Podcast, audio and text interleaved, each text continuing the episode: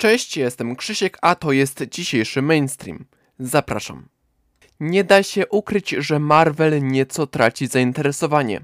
Swoją szansę w tym widzi konkurent Disneya, Sony i jego Spider-Verse. Wraz z Marvelem pracują nad powiększaniem swojego multiversum. Jak mogłoby to wyglądać? Jedyną z opcji jest wrzucenie Petera Parkera, Tom Holland, do świata Madame Web, Venoma i Morbiusa.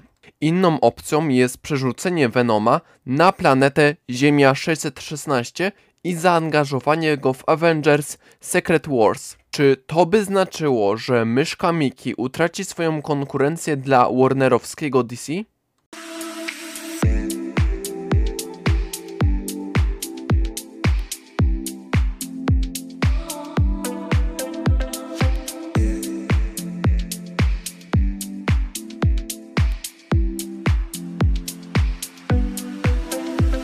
Duna 2 to naprawdę nieszczęśliwy tytuł.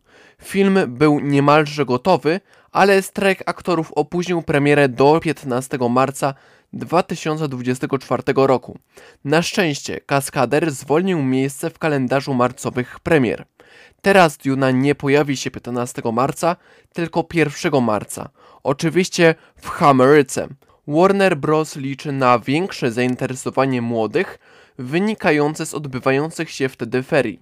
Dziękuję Wam za uwagę, za chwilę luźny monolog. Na razie. Była to audycja PAPM Podcast.